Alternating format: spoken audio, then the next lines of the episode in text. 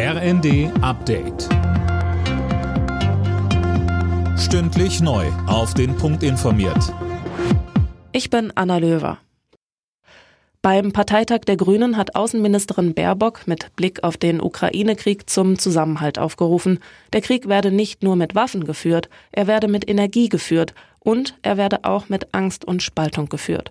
Und das müssen wir jetzt verhindern, so Baerbock. Lasst uns gemeinsam zeigen, dass wir stärker sind als dieser Krieg, weil wir gemeinsam als Demokratinnen und Demokraten in diesem Land zusammenstehen, weil wir gemeinsam als 450 Millionen Europäerinnen und Europäer trotz aller Differenzen, die wir haben, wissen, dieses freie Europa ist unsere Lebensversicherung.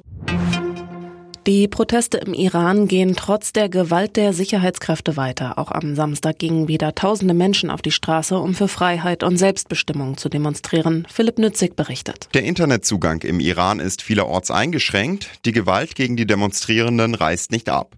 Aber sie lassen sich nicht einschüchtern. Proteste gab es wieder in der Hauptstadt Teheran. Auf dem Unigelände schwenkten Frauen ihre Kopftücher und forderten Freiheit, Freiheit. Ähnliche Bilder waren aus Isfahan und Kermanschah zu sehen. Aber auch in einigen Provinzen gibt es Demonstrationen, unter anderem streikten Ladenbesitzer.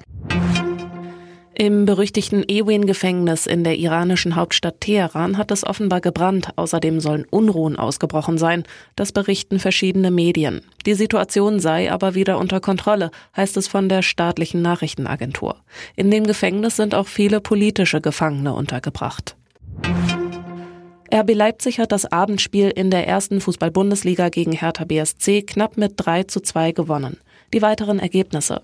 Stuttgart-Bochum 4 zu 1, Frankfurt-Leverkusen 5 zu 1, Wolfsburg-Gladbach 2 zu 2, Bremen-Mainz 0 zu 2. Alle Nachrichten auf rnd.de